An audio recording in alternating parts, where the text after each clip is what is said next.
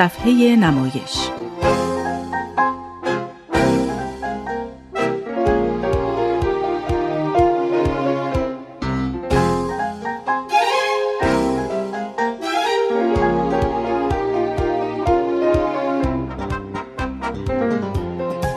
دوستان به صفحه نمایش خوش آمدید.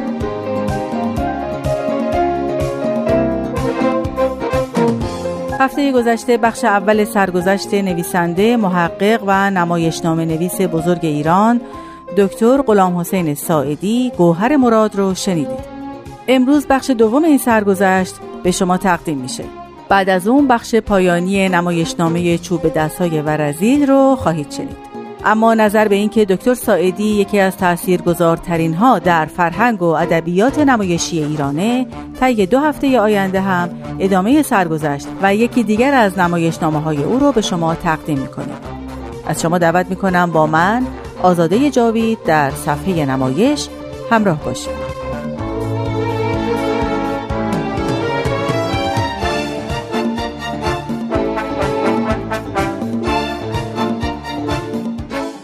غلام حسین ساعدی از اولین کسانی بود که مطالبی با فرم تکنگاری نوشت و در مؤسسه تحقیقات اجتماعی چاپ کرد. تکنگاری یک شیوه تحقیق جامعه شناسی است و محقق با به بردن این شیوه پدیده های اجتماعی جوامع کوچک و عمدتا روستاها رو به طور ژرف و دقیق مورد بررسی قرار میده. دهه چهل برای ساعدی سالهای اوج گرفتن بود. او در این دهه به آذربایجان و جنوب ایران سفر کرد و تکنگاری نوشت و نمایشنامه هایی برای لالبازی یا پانتومیم هم نوشت. چند کتاب مشهورش از جمله عزاداران بیل، واهمه های بی‌نام‌ونشان، آی با کلاه، آی بی کلاه و توپ چاپ شد و چند نمایشنامه از جمله چوب به دست های ورزیل از او اجرا شد. فیلمنامه‌ای به نام گاو نوشته بود که داریوش مهرجویی از روی اون فیلمی به همین نام ساخت. دکتر ساعدی در تشکیل کانون نویسندگان مشارکت داشت. عمده فعالیت های قلمی ساعدی در حوزه نمایشنامه نویسی است. در سال 56 همزمان با احمد شاملو در چاپ مجله ایران شهر در خارج از کشور همکاری کرد. ساعدی در سال 1353 برای نوشتن یک تکنگاری به لاسگرد در اطراف سمنان سفر کرد. او می‌خواست راجع به شهرک های نوبنیاد تحقیق کنه و بنویسه که دوباره دستگیر و زندانی شد. البته در طول یک سالی که در زندان بود بیکار ننشست و رمان تاتار خندان رو نوشت. در نهایت با تلاش های زنده سیمین دانشور از زندان آزاد شد. از سال 1354 و مدتی پس از آزادی از زندان باز هم ساعدی فعالیتش رو ادامه داد. کتابهایی مانند عاقبت قلم فرسایی و گور و گهواره رو چاپ کرد و الفبا رو ادامه داد. کتابهایی هم نوشت که چاپ نشدن و بعضی از اونها بعد از مرگش به انتشار رسیدن مثل فیلمنامه آفیتگاه و رمان غریبه در شهر. ترجمه بعضی از آثار دکتر ساعدی به روسی، انگلیسی، آلمانی و همینطور سخنرانیش در شبهای شعر انجمن گوته تحت عنوان شبه هنرمند از رویدادهای مهم این دوران در کارنامه ساعدیه. خوبه که در اینجا بخشی از سخنرانی دکتر ساعدی رو در شب شعر انجمن گوته بشنویم. شعر هنرمند موجودی است بی فرهنگ ولی متظاهر به فرهنگ. یک یا دو زبان فرنگی را درست یا نادرست یاد گرفته و نام عدهای از مکاتب هنری غرب را که اصلا رفتی به ما ندارد. به خاطر سپرده و هر جا و هر گوشه. هر موقعیتی که پیش بیاید با کلمات قلمبه سلمبه و زبان یعجوز و معجوز و آلوده به لغات فرنگی ولی با جملات نامربوط و در هم به اظهار می می‌پردازد. نام چند هنرمند یا شبه هنرمند ناشناس غربی را مرتب غرغره می کند و از اینکه مدتها در فلان گوشه ینگ دنیا ول گشته و یا در کدام کشور اروپایی پلکیده داد سخن می‌دهد. انگار دیگران که چنین فرصت یا چنین امکاناتی برایشان فراهم نبوده گناه از خودشون بوده و حتما باید آنها را زیر دماغی نگاه کرد. مثلا اگر شبه هنرمند در حوزه موسیقی معلق می‌زنه اگر صحبت از ماهور پیش بیاید از دستگاه ماهور فورا بحث را عوض می‌کنه و از فنبرگ و هیندمنت و دیگران مثال می‌زنند. اونا جای خود دارند ولی ماهور جای خود. موسیقی ملی و فولکلوریک مملکت خودمان را به کلی نادیده می‌گیرد. اگر قلمی به دست گرفته دائم اصلاحات غربی را چاشنی کلماتش می‌کند. جسب و یابس را به هم میبافد و در هر مقوله که حرف بزند از تظاهر به فرض نمی‌تواند آسوده باشد. اگر در حوزه سینما یا تئاتر کار می‌کند باز چنین است. اگر در حوزه نقاشی باشد دیگه بدتر. از اینم بدتر. بدین ترتیب شبه هنرمند ریشه در خارج از وطن خود دارد. شبه هنرمند به فرهنگ ملی وطن خود اصلا علاقه ای ندارد. میراث هنری قرنها را به هیچ می‌گیرد. ولی گاهی برای خودنمایی و اظهار فضل و گاه برای شرکت در جشنها و جشنوارهای بزرگ و رسمی ناخونکی هم مثلا به اساتیر یا شاهنامه ها یا متون عرفانی می‌زند که همه را انگشت بدندان کند خوشبختانه همیشه هم خیش می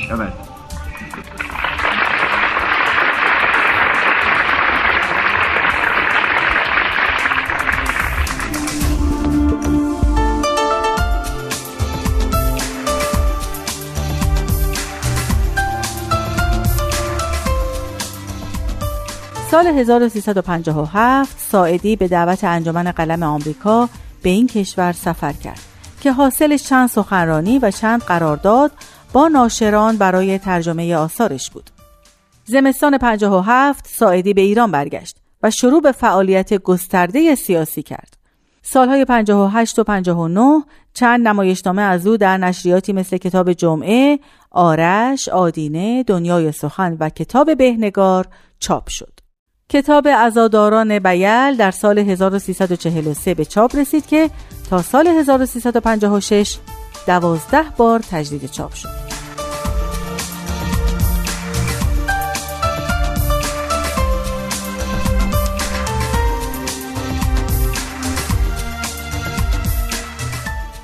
خب دوستان به پایان بخش دوم سرگذشت دکتر غلام حسین ساعدی گوهر مراد رسیدیم. اما نوبت می‌رسه به بخش دوم و پایانی نمایشنامه چوب به دست های ورزیل که به شکل رادیویی تنظیم شده. هفته آینده بخش سوم سرگذشت ساعدی و بخش اول نمایشنامه دیگری از او رو خواهید شنید. امیدوارم موفق بشید تا آثار غلام حسین ساعدی رو مطالعه کنید.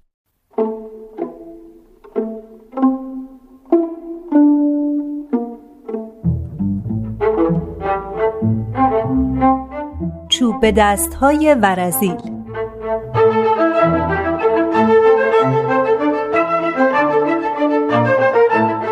نوشته دکتر غلام حسین ساعدی گوهر مراد.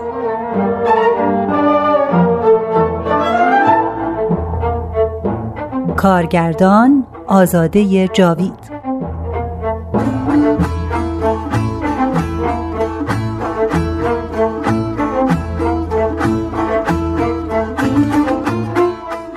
بخش دوم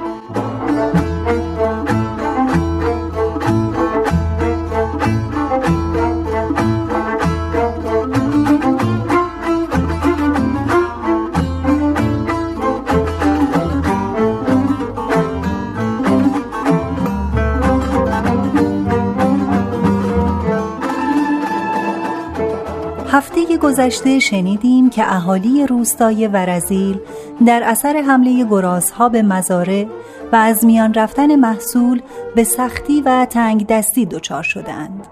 چند نفر از آنان به روستای کخالو و بعد پاسگاه آنجا مراجعه کردند و راه چاره را از آنان که در مبارزه با گرازها موفق بودند جویا شدند. متوجه می شوند که جاندارم ها با استفاده از تفنگ توانسته اند گرازها را از منطقه دور کنند. اسدالله در پاسگاه کخالو در میابد که مردی به نام موسیو شکارچیانی در استخدام دارد که به دهات می‌روند و گرازها را از میان می‌برند. موسیو هم با استخدام افرادی از آنها می‌خواهد که لاشه گرازها را برای او بفرستند. شرط آن است که شکارچیان جای خواب و خوراک خوب داشته باشند و یک نفر هم باشد که به کارهای آنان رسیدگی کند. پای اینا که به دهواشه خیر و برکت میره. حالا می‌بینین. از گرازا که دیگه بدتر نیستن مش عبدالله. اه تو هم خوشت میاد که همش آیه یس بخونی برادر من؟ باید تا نرسیدن اول یه جا براشون درست کنیم. قرار شد یکی از خانه های اربابی را برای شکارچیان آماده کنند و خورد و خوراک آنها را نوبتی به عهده بگیرند. محرم از پشت خرابه سرش را بیرون می آورد و با صدای بلند به اسدالله می خندد. سلام علیکم اسدالله حالت خوبه؟ علیکم السلام محرم تو هنوز اونجایی؟ تو نمیای؟ من واسه چی؟ بیا بیا اینجا مش نعمت و مش جعفرم اینجان چی شده؟ خبریه؟ زمین من؟ آره زمین من ده حرف بزنین دیگه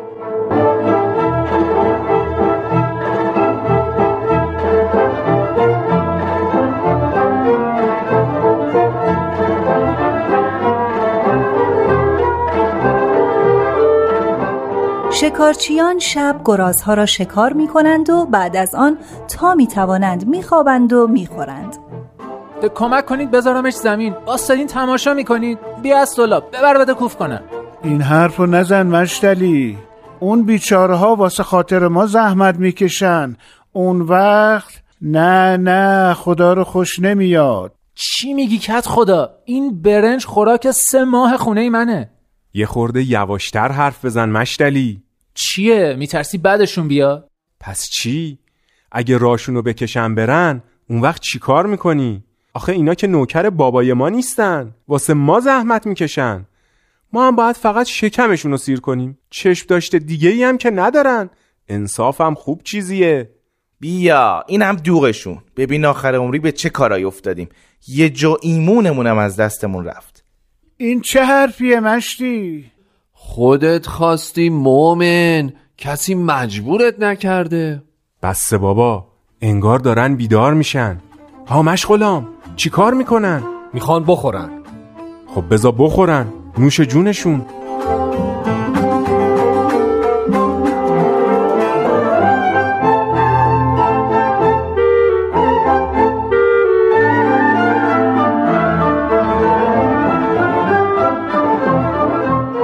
کم کم اهالی از این وضع خسته می شوند. من که دیگه پاک درمونده شدم. دیگه هیچی واسم نمونده. ماشالله هرچی بود و نبود خوردن. باید یه فکری کرد. میگین چه کار بکنیم؟ فعلا باید دندون رو جیگر گذاشت و صبر کرد. آخه دیگه گرازی هم نمونده. بهونهشون چیه؟ راهشون بکشن برن دیگه. یه هفته است دندونگیری تو آبادی پیدا نمیشه. حسرت یه غذای سیر به دل هممون مونده. خدا به سر شاهده. یه دونه بته سیب زمینی دیگه تو زمین من نیست. همه رو از ریشه در آوردم. سیب زمینی ها تازه قد یه فندقن. یه ما دیگه وقتشونه. بعضی از بوتا هنوز ریشه نبستن. اگه گرازا خام خام میخوردن حالا باید بریم زمین و بیل بزنیم در بیاریم بشوریم پوست بکنیم بپزیم بیاریم بدیم اینا که با هم بخورن. شکم که نیست چاه ویله. من نمی‌دونم اصلا تو اینا رو آوردی اینجا خودت هم باید چارشونو بکنی. الان سه روزه که دیگه گرازا به جایی نزدن. یعنی نیستن که بزنن. راست میگه. خیلی وقته که دیگه صدای تیر نمیاد. هر جوری از اسدالله بفرستشون برن. دیگه به ما مربوط نیست. اگه نمی‌خوای خودت تنهایی شکمشون رو سیر کن. اما شکارچیان اعلام می کنند که حالا که همه گرازها را شکار کردند خسته شده و قصد دارند که چند روزی استراحت کنند و خواستند که خوراکهای بیشتری برایشان آماده شود. روز از نو روزی از نو. تازه می‌خوان به خودشون برسن. حالا چه خاکی به سرمون بریزیم هاکت خدا؟ مگه خدا خودش فراجی بکنه؟ آهای! سیب زمینی آب پز بیارین! با نون شیرمال. شما یه ساعت پیش شام خوردین. هنوز ظرفاشو نبردیم. گفتم سیب زمینی ها پس کباب دنبه کباب دنبه. اهالی به سراغ موسیو می روند و او را می آورند. اما او وقتی موضوع را می‌فهمد مسئولیتی نمیپذیرد و می رود. مردم تصمیم می گیرند که شکارچیان را بیرون کنند. همگی چوب به دست می گیرند و به میدان می آیند و نعره کشان از شکارچیان می خواهند که از ده بروند. شکارچیان که صورتشان بزرگ و پف کرده است از دو پنجره سر بیرون می آورند و به جماعت خیره می شوند. ما دیگه چیزی نداریم بدیم شما بخورین به خاک سیاه نشستیم باید بیرید بیرون برید به جهنم گورتون رو گم کنید شکارچی ها لوله تفنگشان را بالا می آورند. اهالی فورا پنهان می شوند. شکارچی ها به طرف محرم نشانه می روند. او دستپاچه می شود و به سمت خرابه می رود. دوباره بر می گردد. صدای تیری بلند می شود. محرم به سمت کوچه عقبی راست فرار می کند. پس از کمی محرم پیشا پیش مردم چوب به دست با آستین خونین می آید وسط میدان. همه به سمت خانه شکارچیان حمله می کنند. نرسیده به پله ها شکارچی ها تیری می زنند. ورزیلی ها چوب ها را می ریزند و فرار می کنند. شکارچیان طولانی می خندند.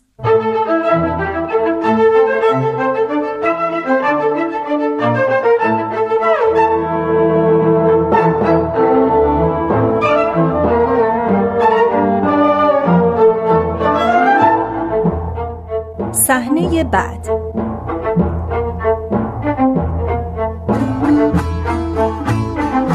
ورزیلی ها دوباره جمع شدند تا راه حلی بیابند. گوش کن استولا هر بلایی که سر ما اومده همش تقصیر خودته. خراب کردی باز درستش کنی. آره خودم خراب کردم. اگه عقلتو به کار نمینداختی حالا این مکافات رو نداشتی چه می‌دونستم آخر سر اینجوری میشه؟ استولا که بد شما رو نمی‌خواست. ما که نگفتیم بعد ما رو می‌خواست. پس چرا نیش می‌زنی؟ میگم ما چطور ورزیل رو ول کنیم بریم. چی؟ چی کار کنیم؟ فعلا که اینجا هیچی واسمون نمونده. نه محصول نه آزوقه بهتر دست زن بچه رو بگیریم و بیش از زمستون بریم یه طرفی.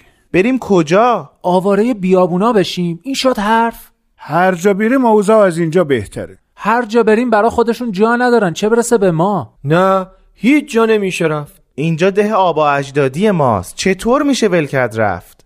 آره نمیشه رفت منم همینجوری یه چیزی گفتم. آدم باید اول حرفشو بسنجه بعد بزنه. کت خدا. محرم اینجوری حرف نزن. هر چی باشه کت خدا بزرگتره. حالا تکلیف چیه؟ باید باز بریم و دست به دامن همون موسیو بشیم. که چه کار کنه؟ همه این آتیشا از گور همون موسیو بلند میشه. درسته. اما چاره نیش اغرب خود اغربه میرم هر جور شده میارمش اینجا. اگه لازم شد یه چیزی هم دستی بهش میدیم. من که آه در بساط ندارم. منم همینطور. خودم میدم. اگه لازم باشه دار و ندارم و میفروشم میدم. موسیو را می آورند. این در حالی است که شکارچیان روز به روز بیشتر باد کردند و بیشتر میخوابند و بسیار پرخور شدند و شبها صداهای عجیب و غریب از خود در میآورند. موسیو چاره را در آوردن دو شکارچی کارکشته دیگر می بیند.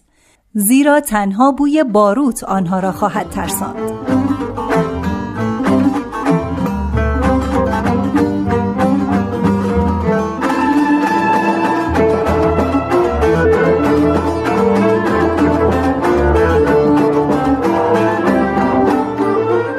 ماجرا تکرار می شود. خانه ای برای شکارچیان تازه وارد در نظر می گیرند و قرار می شود که خوراک آنها نیز تأمین شود. خب نهار ما کو؟ گشنمونه زود باشین بجنبین زود باشین ما اگه خوب نخوریم دست و دلمون به کار نمیره ها. زیادترم بیارین خوبه. آش پلو. یه کمی هم کباب دنبه کباب دنبه دوغ یادتون نره بله و به این ترتیب ورزیلی ها گرفتار موزل تازه ای می شوند. اما از آنجا که چاره ای ندارند صبر می کنند و اجبارا برای آنها خوراک تمین می کنند.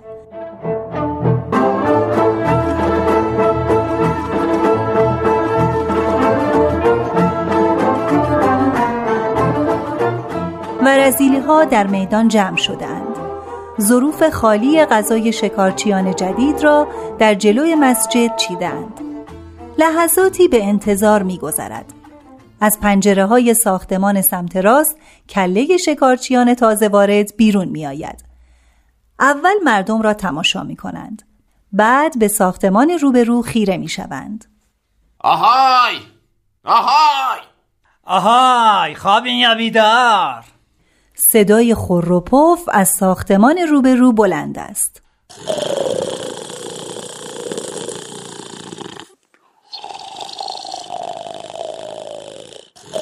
آها اینجوری نمیشه فقط صدای گلوله بیدارشون می‌کنه شکارچی سوم با تفنگ تیری در می کند. صدای خور و پف قطع می شود. مثل اینکه بیدار شدن آره دارن بیدار میشن حالا دیگه بیدار میشن دو شکارچی اول و دوم خوابالوده و پف کرده سرهایشان را از پنجره بیرون می آورند. صورتهایشان تغییر شکل داده. دندانهایشان بیرون آمده. چند لحظه به شکارچیان تازه وارد نگاه می کنند. ناگهان نعره می کشند. از پشت پنجره کنار می روند. و رزیلی ها کنار هم ایستاده اند. شکارچیان سمت چپ با تفنگ ظاهر می شوند. چهار شکارچی به هم خیره می شوند. آرام آرام تفنگ ها را به سمت هم قراول می روند. و رزیلی ها به هم نزدیکتر می شوند. مبهوتند. گاه به راست و گاه به چپ نگاه می کنند. گلنگدن تفنگ ها کشیده می شود. شکارچی ها دقیق نشانه می روند. لوله تفنگ ها را پایین می آورند. به هم نگاه می کنند. تفنگ ها را بالا می آورند و این بار رو به جماعت ورزیلی نشانه می روند. جماعت وحشت زده دور هم جمع می شوند. انگار که می خواهند یکدیگر را از رگبار تیرها نجات دهند. همه چون یک تن واحد به سمت در مسجد می روند. هم همه در می گیرد. ناله و نعره ورزیلی ها بلند است.